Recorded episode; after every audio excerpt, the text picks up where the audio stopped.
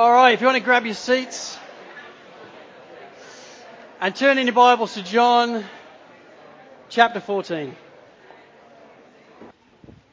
If you're making notes, which I'd always encourage you to if you can, I've called this message No Longer Orphans. And we're going to be looking in part within the confines of John chapter 14 from verses 15 through 27. We're going to be looking the doctrine of adoption, which for me I think is just one of the most sweetest themes in Scripture that you're going to find. So let's read together from verse 15 through 27. Brendan read it to us last week and drew out appropriately the promised Holy Spirit. That was an excellent sermon on the Holy Spirit, but there's one more thing in here that I want you to see, and it's adoption. Verse 15. If you love me, you will keep my commandments. And I will ask the Father, and he will give you another helper to be with you forever, even the Spirit of truth, whom the world cannot receive because it neither sees him nor knows him. But you know him, for he dwells with you and will be in you. I will not leave you as orphans. I will come to you. Yet a little while and the world will see me no more, but you will see me. Because I live, you also will live. In that day you will know that I am in the Father, and you in me, and I in you. Whoever has my commandments and keeps them, he it is who loves me. And he who loves me will be loved by my Father, and I will love him and manifest myself to him. Judas, not Iscariot, said to him, Lord, how is it that you will manifest yourself to us and not to the world? Jesus answered him, If anyone loves me, he will keep my word, and my Father will love him, and he will come to him and make our home with him. Whoever does not love me does not keep my words. And the word that you hear is not mine, but the Father's who sent me. These things I have spoken to you while I am still with you. But the Helper, the Holy Spirit, whom the Father will send in my name, he will teach you all things and bring to your remembrance all that I've said to you. Peace I leave with you. My peace I give to you. Not as the world gives, do I give to you. So let not your hearts be troubled, neither let them be afraid. Let's pray.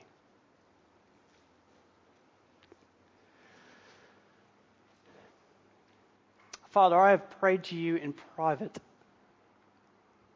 And now I pray to you in public. Lord, would you minister to every soul in this room during this preach word?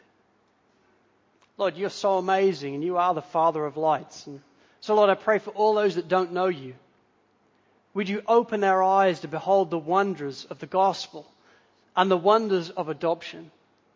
And Lord, for every believer in the room, people that you have called, people that you have come after. Lord, would they know before they leave the room today the realities of your personal, passionate, and particular love for them. Lord, would you do these things in Jesus' precious name? Amen. Russ Moore is the Dean of the School of Theology and Senior Vice President of the Southern Baptist Theological Seminary in Louisville.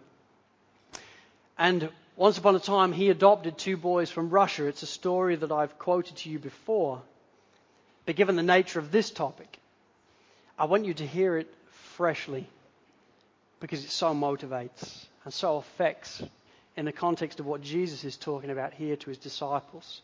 The story of Mr. Moore receiving these two Russian boys from the orphanage is as follows. When Maria and I first walked into the orphanage, where we were led to the boys the Russian courts had picked out for us to adopt, we almost vomited.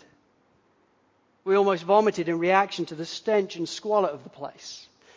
The boys were in cribs, in the dark, lying in their own waste. Leaving them at the end of the day was painful But leaving them the final day before going home and waiting for the paperwork to go through was the hardest thing we've ever had to do. Walking out of the room to prepare for the plane ride home, Maria and I could hear Maxim calling out for us and falling down in his crib in tears. Maria shook with tears too, and so I turned around to walk back into their room just for a minute. I placed my hand on both their heads and said, knowing that they couldn't understand a word of English, I will not leave you as orphans. I will come to you. I don't think I consciously intended to cite Jesus' words to his disciples in John 14, verse 18, but it just seemed like the only thing worth saying at the time. When Maria and I had at long last received the call to say that the legal process was over and we returned to Russia to pick up our new sons, we found that the transition from orphanage to family was more difficult than we had supposed. We dressed the boys in outfits our parents had bought for them. My mother-in-law gathered some wildflowers growing between cracks in the pavement outside the orphanage, and we nodded our thanks to the orphanage personnel and walked into the sunlight, all to the terror of the two boys. They had never seen the sun. They had never felt the wind. They'd never heard the sound of a car door slamming or had the sensation of being carried along at 100 miles an hour down a Russian road. I noticed that they were shaking and reaching back for the orphanage in the distance. And so I whispered to Sergei, now Timothy, Sergei, that place is a pit. If only you knew what is waiting for you. A home with a mummy and a daddy that love you. Grandparents and great grandparents and cousins and playmates and McDonald's Happy Meals. Man after my own heart. But all they knew was the orphanage. It was squalor, but they had no other reference point, and to them, it was home. We knew the boys had acclimated to our home, that they trusted us when they stopped when they stopped hiding food in their high chairs. They knew there would be another meal coming, and they wouldn't have to fight for the scraps anymore. This was the new normal. They are now thoroughly Americanized, perhaps too much so, able to recognize the sound of a microwave ding from 40 yards away. But I still remember those little hands reaching for the orphanage. And so often I see myself there all over again.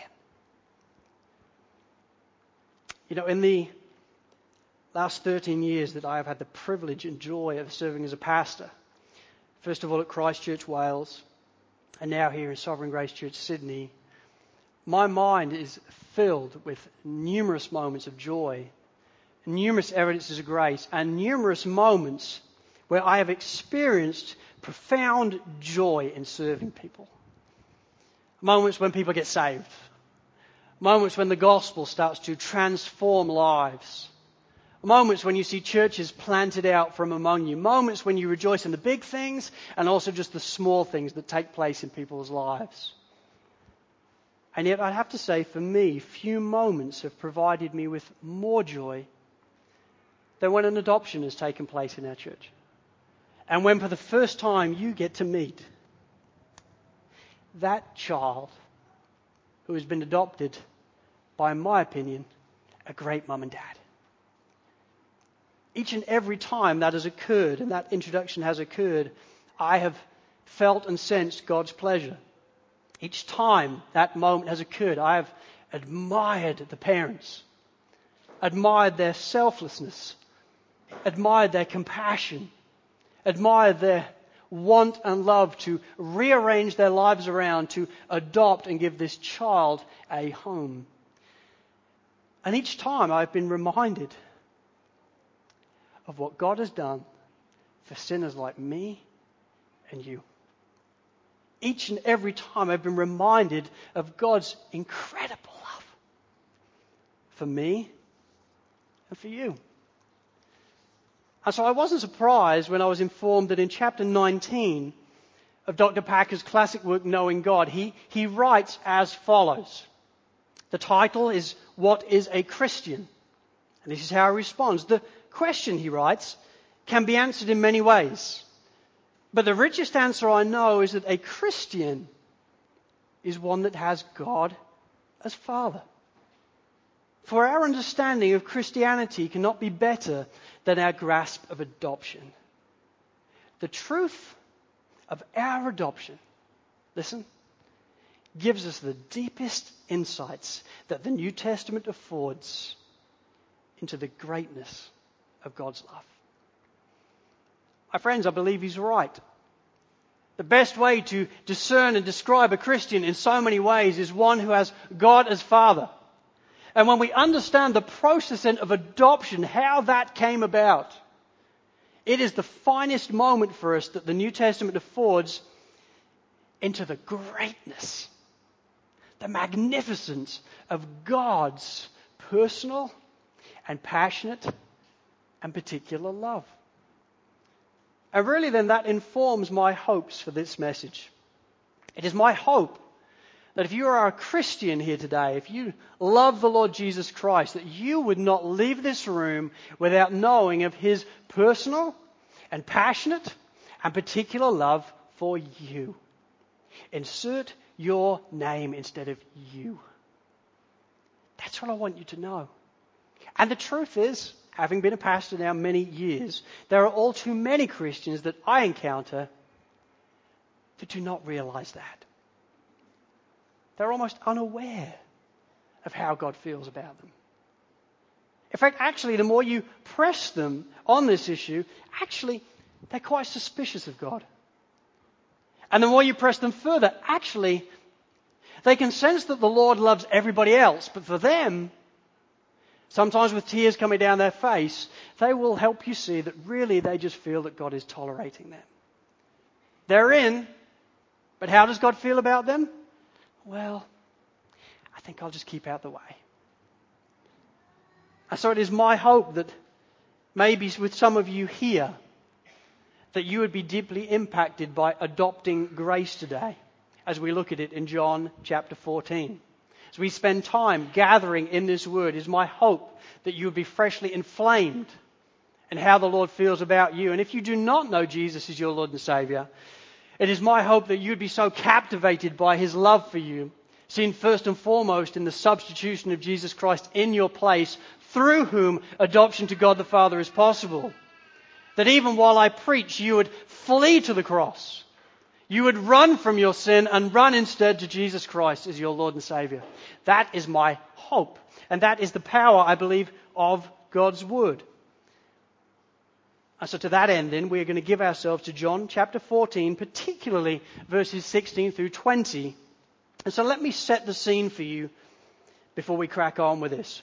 We've now walked with Jesus for some time. For all of those that have been with us through the Gospel of John, for three years, Jesus has been performing some incredible miracles, been working through some incredible prophetic ministry, been working through some incredible healings, his character, his speeches, his talk, everything pointing to the fact which he exclaims time and time again that I am God. For any individual in the room that believes Jesus isn't God, you are deceived. Read John, you will find it time and time and time again very clear exclamations that he is. And he proves it time and time again through what he says and what he does. Well, just four days then prior to John chapter 14, Jesus, at the beginning of the culmination of his ministry, has come into Jerusalem for the final time. And everybody in town is hailing him as the king and the Messiah. They're so excited that he's finally arrived. They are convinced that Jesus is the Messiah. But they think within that that he is going to take a throne somewhere in Jerusalem and overthrow the Romans, kick them out, and eventually now the Jews will rule. They are so right, yet so wrong. He is the king, he is the Messiah. But he hasn't come to take his throne today. He's come to die. Because he's building another kingdom. Well, the Jews respond in disgust. They leave Jesus. They finally reject him. And so now we fast forward four days later to the upper room, which begins in John chapter 13. It's the night before Jesus dies. He sits his disciples down. He wants to communicate some very important discourse to them, and he wants to share with them a meal, the Lord's Supper, which he would institute for all of us as Christians to then manifest and enjoy for centuries and centuries to come until he returns. This is a epic moment. And as we know, the disciples greet this moment with what they do best arguments. They start to argue with the Savior in terms of Jesus. This is really cool. We're really liking the bread and wine. Thanks very much for that. But here's the thing. When you get into your kingdom, who is the greatest? Because I'm pretty sure it's me. And so they start arguing with him. So he puts a towel around his waist and gets down in his hands and knees and starts to wash their feet to show them that the greatest of all is a servant. That's what it's about. It's not about position, it's about serving. That's what true greatness is. But he does also tell them in John 13 some, some things that cause them trouble. He explains to them that one of them is going to betray him. And as he says these things and he dips the bread, Judas goes bolting out of the room. Well, that would be quite disturbing if you just spent three years together as a 12 and all of a sudden one dude has now gone running out the room. He's also just told Peter that, you know what? Before the cock crows three times, you, you will betray me. You will just deny me time and time again before the cock crows. And the disciples can't believe it. Peter, he's a rock. He's the strong one. He won't do that. And Jesus goes on to explain to them, and to be honest, tomorrow, I'm going. They are in disarray. They are in fear. They are in turmoil. And so Jesus, at the start of John 14, gives them clear reasons, four clear reasons, as to why their hearts need not be troubled. He's trying to care for them as he gathers in around them and begins to communicate to them. He explains right off the bat in verses 2 to 3 that you do not lead your hearts to be troubled because you're not home yet, because heaven will be your home. And so all of this is just temporary.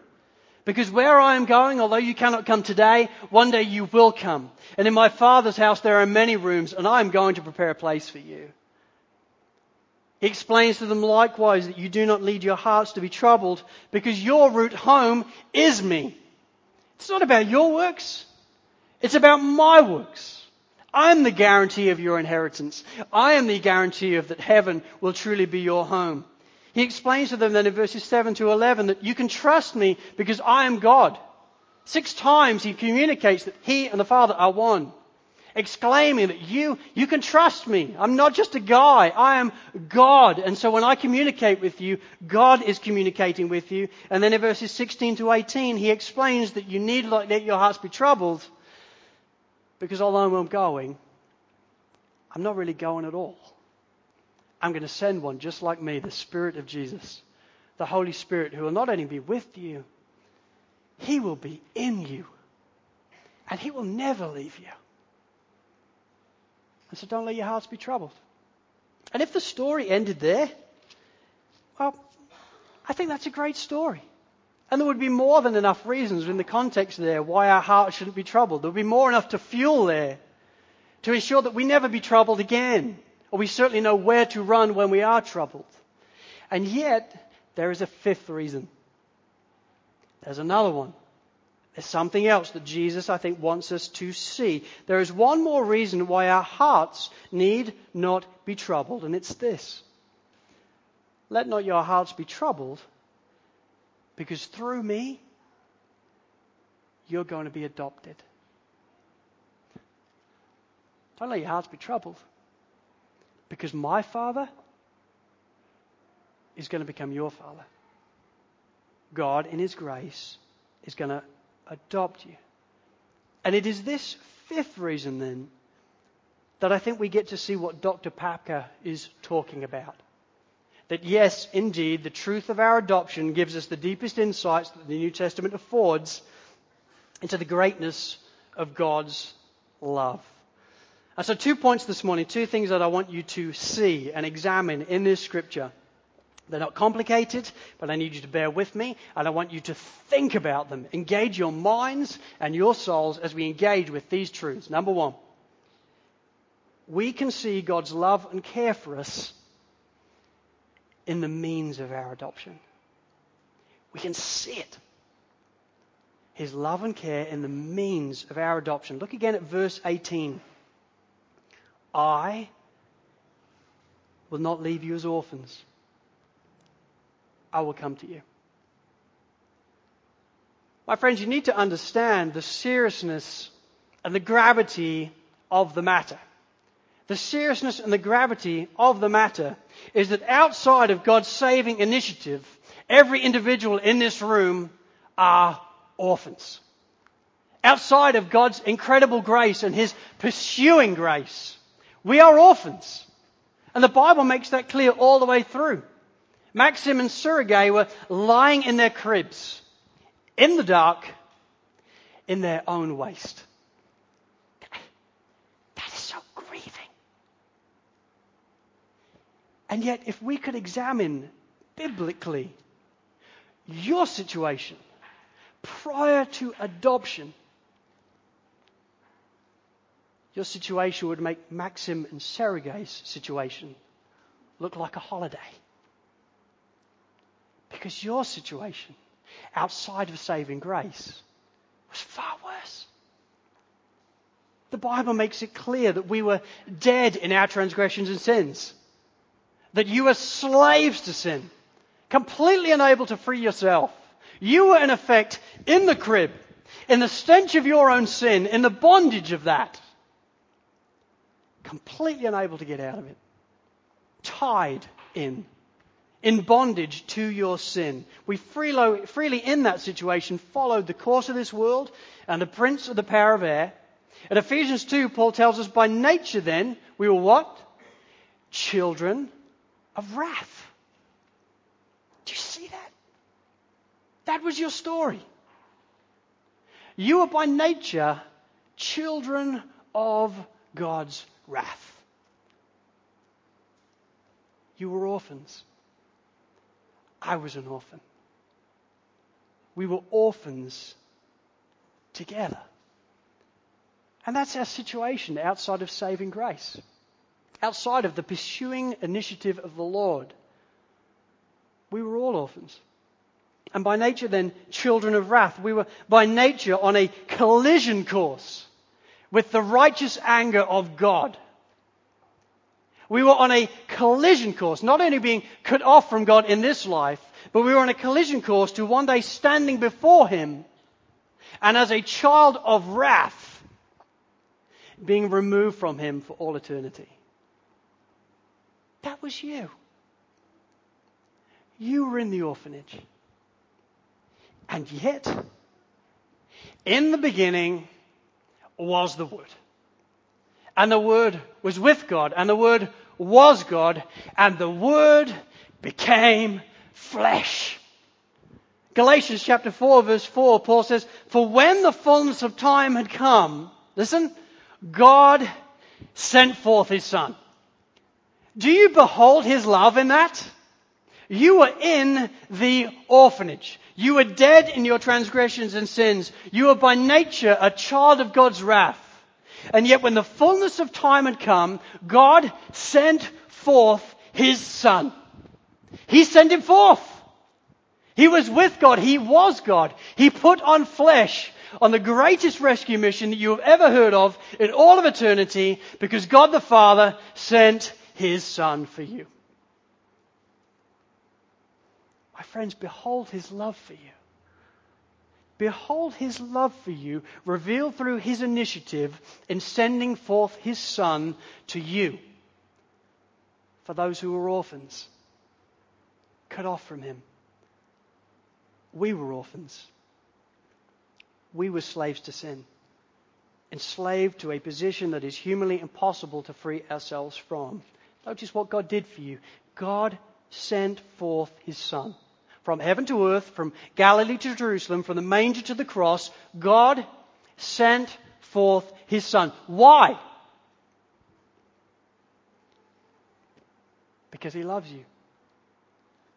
For God so loved the world that he gave his only begotten son. He gave him because he loves you.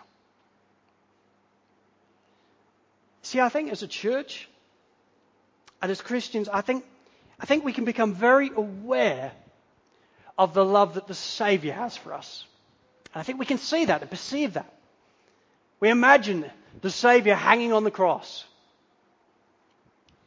having been whipped, having been scourged, having been beaten, now, now hanging on the cross and crying out, My, my God, my God, why have you forsaken me? He knows the answer, but it's a cry of anguish. This is so overwhelming for him. And so it's not hard for us to read into that and, and see God's love, see the Saviour's love for us. And yet, I think sometimes we, we fail to perceive in that what that moment must have been for the Father. What that moment must have been like from a father's love who dearly loves his only begotten Son. What would that have been like for him? For this is his Son in whom he's well pleased. This is his Son in whom all his delight resides. This is his Son that he's been with through all eternity. He dearly loves his Son. But now, as his Son becomes sin for us on the cross, the Father, for the first time, pours out his righteous anger on his Son. And in doing so, turns his face away. Can you perceive that? Can you see that? Because if you can't, adoption will never overwhelm you. See, I have a son. As you know, I have one son and two beautiful daughters. And my son's name, for those that are visiting, is Joshua. And Joshua is a fine young man who brings his dad great joy. But when Josh was young, he had to have a series of operations. When he was born, he was born with a cleft palate. And so he had to have two operations on the inside of his mouth where they would cut from just behind the tooth and cut to the back of his throat and take the muscles that were running this way and, and move them and, and make them go the other way. He was three years old when his first operation for that. He then had to have another one to do the same thing where they'd move the throat forward in five, at five years. And then just before we moved to Australia, um, he had to have a heart operation because he also had two holes in his heart. And I'll never forget for me the, the first operation because he was my only son. And I didn't know what to expect. He didn't know what to expect. He couldn't speak at that time in his life, so he communicated by sign language and through occasional noises that sounds like squeals that after a while you get used to when you figure what they are. But he would, on the whole, sign language to me. And I'll never forget the very first operation. We went to Swansea University Hospital, and when we went in, um, he had to have a pre-med, which meant they obviously had to inject him to get blood out of his arm. And so he did that, and, and that was that was traumatic enough for a three-year-old trying to hold him down while they're trying to get blood out of him. But but he did that, and, and I was there with the fella, and I remember we had these glow sticks to try to distract him. But you know, it wouldn't distract me, so it didn't distract him either. So they got the blood out, and, but the challenge was after that he realised doctors are bad people because they want to stick things in you, and, and so he, he comes out of the pre-op thinking we're done. So he's running to the door, and you're like, we're not done yet you could have an operation. So we settled in for the day, and the first day was okay. The doctors keep coming back, though, to check his temperature, to check on different things. And whenever they would turn up, our Josh would just look at us with fear in his eyes, and he, and he would just, just do this. Which just meant they're just talking, right? And you'd say, yeah, they're just talking. Want to check your temperature and stuff like that. You'll be all right. So they would do that. That happened about three times that day. The next morning we got up, the doctors came around again, check his temperature. just talking, Dad? Yeah, just talking, son. They did that. And then about midday, about two o'clock, they came in again. And so he looked at me and talking. And I said, son, no, they're not talking this time, mate. It's, it's time for your operation. And he looked at me, and I looked at him, and he started crying. I tried to pretend I wasn't. And I held him, and we both got in the seat together, and, and they pulled us along, and he's distressed. He's holding on to me. And then we got to the operation theatre. And he didn't want to lie down. Don't blame him. So they, so they asked me if I would help to hold him down. He's three. I love him. If I could have swapped places with him in that moment, I would have done in a flash. But I held him down, so they put the mask on his face. Then he went to sleep. And they said, Do you want to give him a kiss? Which was a big error. I said, Yes, which was a big error. And I, I kissed him and then began to walk out. And Emma was waiting in the coffee bar. And so I walked out. And on the, the corridor trip to go meet with Emma, just remember being overwhelmed by two things. Firstly, I was, I was overwhelmed of how much I love my son and how dear he is to me. Secondarily, I, I was overwhelmed with the gospel. Because all I had done was hold my son down so he could have an operation. And yet the father had killed his son for me. The father of all, who loves his son more than I ever will, had sent forth his son And then as his son is hanging on a cross, do you not think the father would want to get him down? I do. But he doesn't. And the son cries out, Lord, in the Garden of Gethsemane, is there any other way? Do you, do you not think the father would have wanted to respond in that moment with a yes? And as he cries out on a cross, My God, Father, why have you forsaken me? Do you not think the Father would want to come in that moment and take him down and take him home? I do. And yet he doesn't. And he doesn't because he loves you. And he loves me. His son was left hanging on a cross. And the Father turned his face away because he loves you. My friends, behold the love of God. Do you see it? Do you perceive it? If the story of our salvation ended there, I think we would have enough to rejoice over for the rest of our days and beyond as we consider the love of God displayed for us at Calvary, we could just pause and I think worship for hours. But the story of our redemption doesn't end there. It's, it's incredible, but it doesn't finish there. Galatians 4, verse 4 says, But when the fullness of time had come, God sent forth his Son, born of a woman, born under the law to redeem those who were under the law, so that. that there's a so that. He didn't just send him to redeem those under the law. There is a so that. So that we might receive adoption as sons. It's incredible. God sent forth his son not only with an atoning purpose, God sent forth his son with an adopting purpose. Not only an atoning one, but an adopting one as well. And if you look in John chapter 14, verses 18 through 20, this is the way Jesus says it. He says, I will not leave you as orphans. I will come to you. Yet a little while and the world will see me no more, but you will see me. Because I live, you also will live.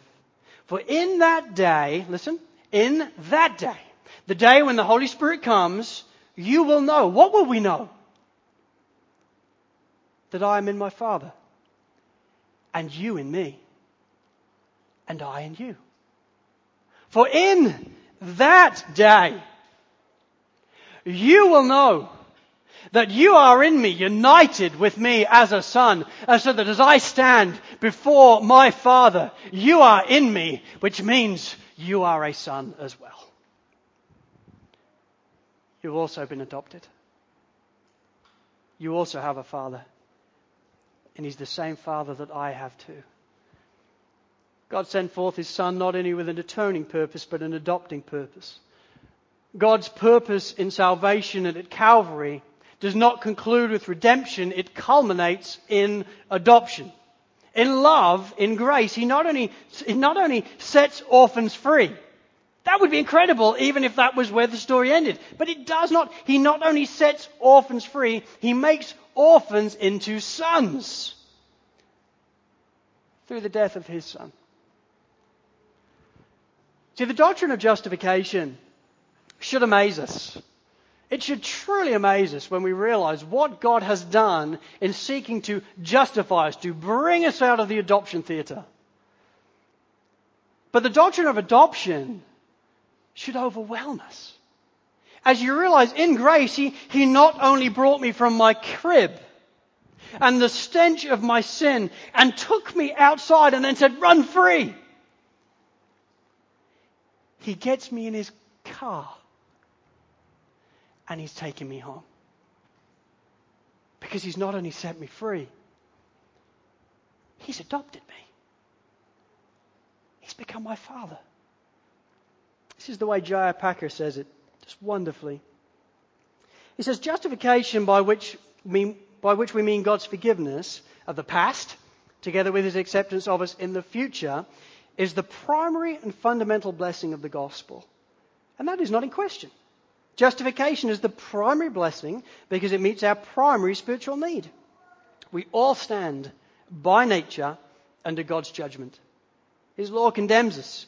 Guilt gnaws at us, making us restless and miserable, and in our lucid moments, afraid. We have no peace in ourselves because we have no peace with our Maker.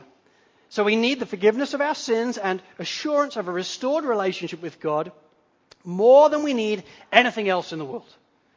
And this is what the gospel offers us before it offers us anything else. But contrast this now with adoption. Adoption is a family idea, conceived in terms of love and viewing God as Father. In adoption, God takes us into his family and fellowship. He establishes us as his children and heirs. Closeness affection, and generosity are at the heart of this relationship. To be right with God the judge is a great thing. But to be loved and cared for by God the Father is greater still. To be right with God the judge is a great thing. It is. To know that you stand before God the judge forgiven of your sin redeemed by his incredible grace, justified by the judge's gavel that has come down on your life declaring you not guilty. That is scandalous grace. And that is truly great. But to be loved and cared for by the Father, oh, that's greater still. He's not only brought us out the orphanages, he's then adopted us. So there's a great and a greater, a great and a greater still. Yes. Yeah, there is. And the greatest still is adoption. Listen, by way of application, let me ask you this. How do you think God feels about you? When you're lying on your pillow at night and you're honest with yourself, how do you think He feels about you? Not how do you feel about Him? Not what do you think about him? But how do you think he feels about you? Do you perceive God as full of affection for you? Do you perceive him as desirous to be close to you? Do you perceive God as full of generosity towards you? Do you? See, if the words affection and closeness and generosity do not describe your perception of God and your experience of God and your present understanding of how God feels about you. I submit to you, your understanding of God is not enough. Because you're missing something incredible. Because when you understand adoption, you realize that is that's all about a fatherly care, which of course then placates as generous, close, exuding in love, a personal and passionate and particular love for you. Folks, if, if those three things don't, don't ring with you, they would not be how you would naturally describe how God feels about you, then I want to encourage you to mainline for a while in adopting grace. I want you to plug in to adopting grace for a season. See, perhaps you've become more aware of your sin than adopting grace. And so you base your view of how God feels about you based on how you would feel about yourself if that was to occur. But your, your view is faulty. You've got to look at God's view. Perhaps you become more aware of justifying grace than adopting grace. So you're, right, you're aware that you're free from the orphanage, but you're just cracking on and living your life. But you've never understood that God has put you in the car with Him and is now watching over you as a father who He's intimate with and bothered with.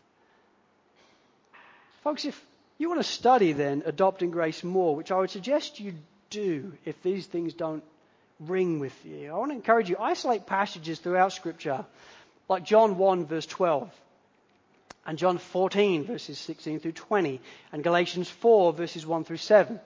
I isolate these passages and meditate on them.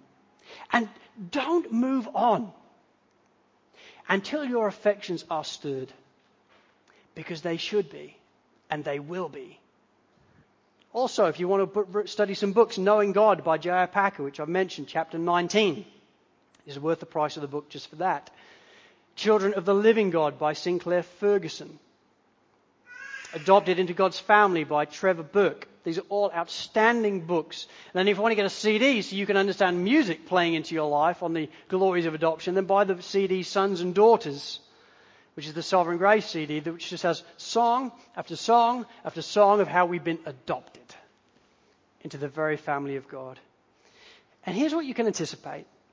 As you confine yourself to meditating and enjoying adopting grace. Here's what you can anticipate you can anticipate theologically informed feelings. They're theologically informed. You have to study truth. You can't just sing nice lullabies and hope that God will do something magical. We inform our minds. But then our feelings become theologically informed. And we start to get amazed that this is what He's done. He sent forth His Son for me.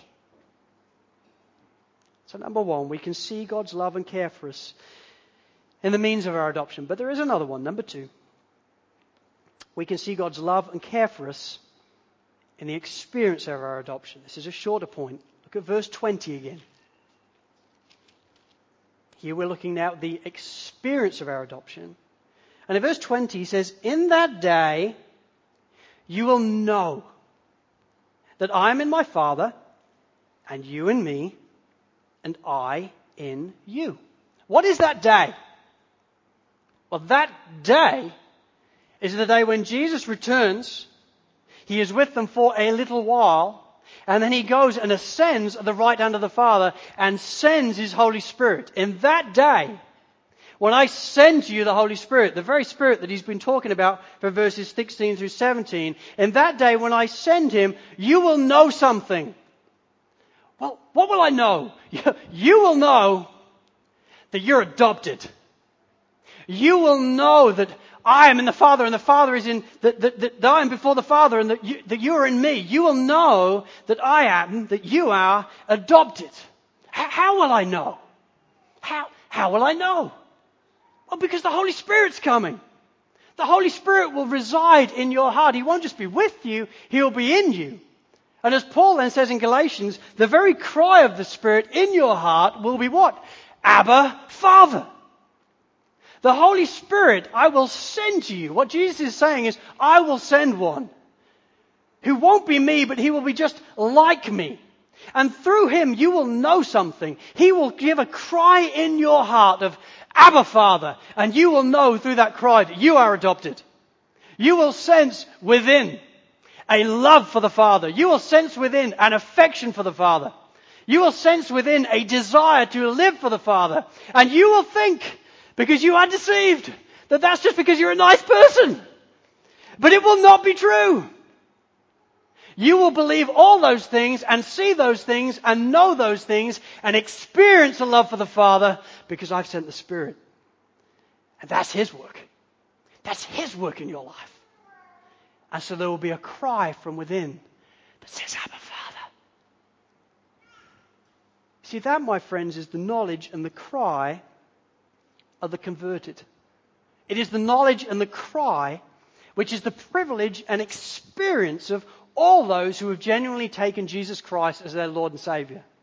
It is the knowledge and the cry that comes to every individual who has experienced and received adopting grace. And this cry, listen, this cry, which is so cool, is the most unusual place to find it, but this cry is an insurance of God's love for you. The very knowledge the very cry, the very experience is likewise assurance of God's personal and particular and passionate love for you. See, first and foremost, I want you to understand and behold, the initiative of God in this is incredible. Notice verse 16. And I will ask the Father, and the Father will send. In just the same way that our salvation came around by God sending forth His Son, our very atonement came about by God sending forth His Son. His initiative. You're orphans. And yet He initiates and comes after us. Even now then, as Christians, He says, I know what you're going to need. So I'm going to go be with the Father, but I will ask the Father and He will send you the Son. This is all the Godhead's doing. It is His initiative, knowing His children and knowing what they're going to need. It's all Him. Do you feel His care in that? Sometimes I think as Christians we think, I, I just don't feel God's care. Well, here's number one. He gave you the Holy Spirit. He didn't have to do that. It's an expression of His care so that you would know him and that you would sense your adoption before the Lord. But notice also the assurance that can come, I think, from the cry itself, the, the very cry. C.H. Spurgeon says this Messages are barely allowed without at least one C.H. Spurgeon quote. Says this I once knew a good woman, a good woman who was the subject of many doubts and when I got to the bottom of her doubts, it came down to this. She knew that she loved Christ, but she was afraid that he did not love her. But that is a doubt that will never trouble me, never not by any possibility, because I am sure of this. That the heart, listen, that the heart is so corrupt naturally that love for God never did get there without God putting it there. And so you may rest quite certain that if you love God, it is a fruit and not a root. It is a fruit of God's love to you and did not get there by the force of any goodness in you. And so you may conclude with absolute certainty then that God loves you if you love God. Let me let that soak in for a moment because I believe Mr. Spurgeon is absolutely correct. If you love God, if there is a cry in your heart of Abba Father, if on occasions you are singing and you just think, ah, I love you. This is amazing. If at moments you read your Bible and things come alive before your eyes, if at moments as you lie there you think, you know, hands down, I'm not a perfect Christian. I make loads of mistakes. I blow it often. But if somebody said, do you love God? Yeah, yeah, I do. I wish I could love him more. I, I, wish I could do more things right for him rather than blowing it all the time. But yes, I do love him. I, I want to commit to him. Then if that love of God is in your heart, that is a cry of Abba Father. That did not get there by itself. Your heart is too corrupt for that. I do not spend time with people at Westfield Shopping Centre who do not know Jesus. They do not say, Oh, I just love God. They, they don't. There's nothing there. Nothing at all. They may say, Oh, I believe in God. But do you love God? what are you on about? Because the cry of Abba Father is not there. But if you do love God, if you love the Lord, then rest assured, you're a Christian. See, so many people, I think, struggle with assurance. Let me, let me make it easier for you. Do you believe God sent his son to die for you? Yeah. Do you believe he died in your place and have you made him the king of your life, albeit imperfectly? Yes. And is there, on occasions, albeit imperfectly, a love for God in your life? Yes. Well, that's the Holy Spirit. It's the deposit guaranteeing your inheritance. You're in. Now, folks, I want to assure you that if you love God, then you are not only saved. If you love God, then you can be certain that He loves you. Because the Holy Spirit is in your heart because He saved you. But He didn't just save you, He adopted you. You're a son or a daughter of the King. Nothing's ever going to change that. I remember when our daughter Amy was about, about two years old, and we went to this monster truck show, which I think it was probably more for me than a family night, but, uh, but when you're two, you just go with it. So, so, so we went to this monster truck show, and, and I didn't realize how loud these things were.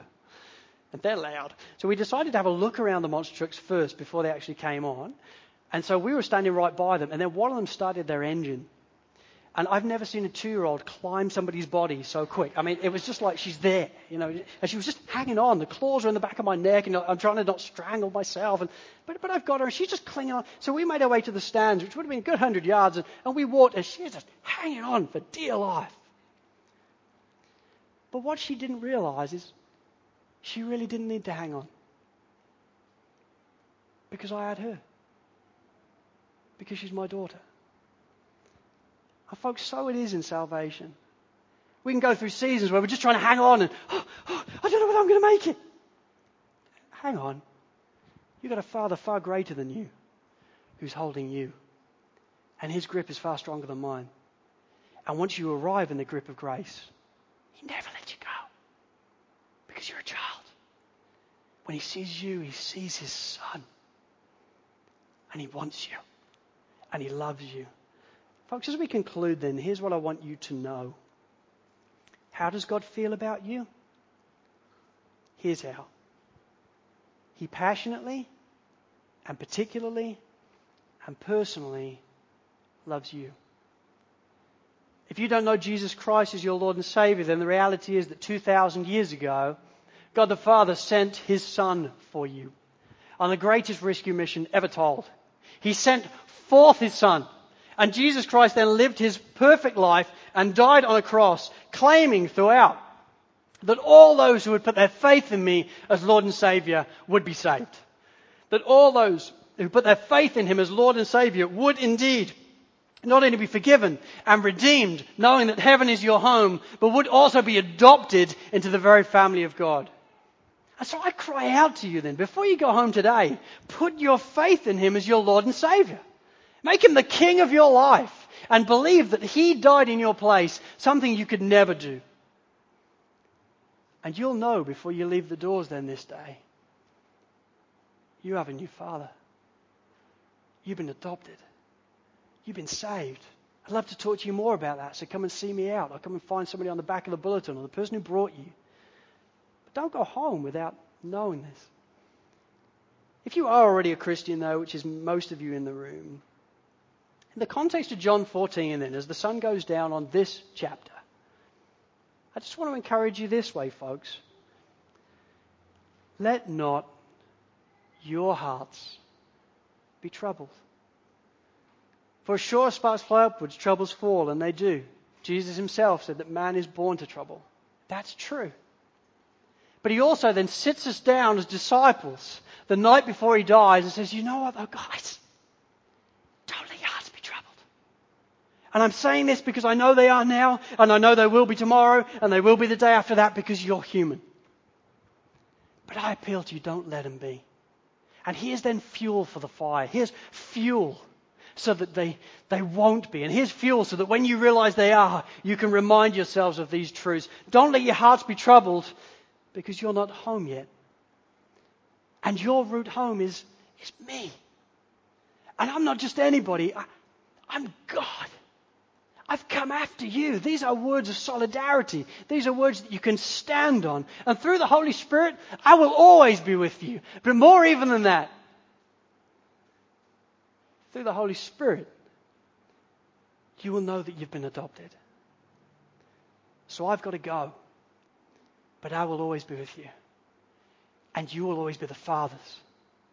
And one day, I will return. And I'll take you home. My friends, don't let your hearts be troubled. Because you really are no longer orphans. You're a son or daughter of the King. Let's pray. And why don't we stand together, folks?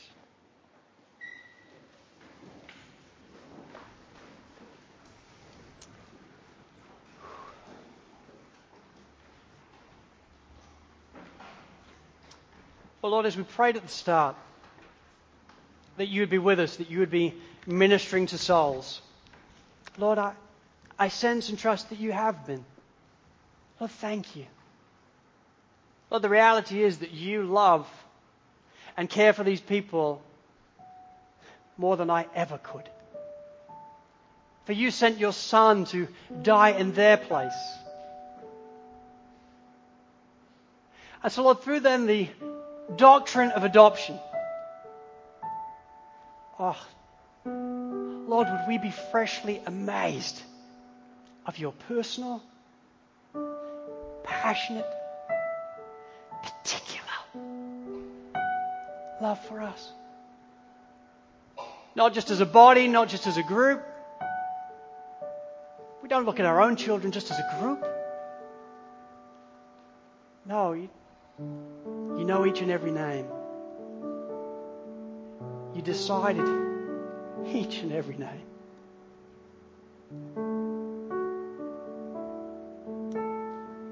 Lord, would there be no individual in the room then that leaves today unaware then of your commitment, your affection, your love towards them. The Holy Spirit, as you cry, Abba Father from within,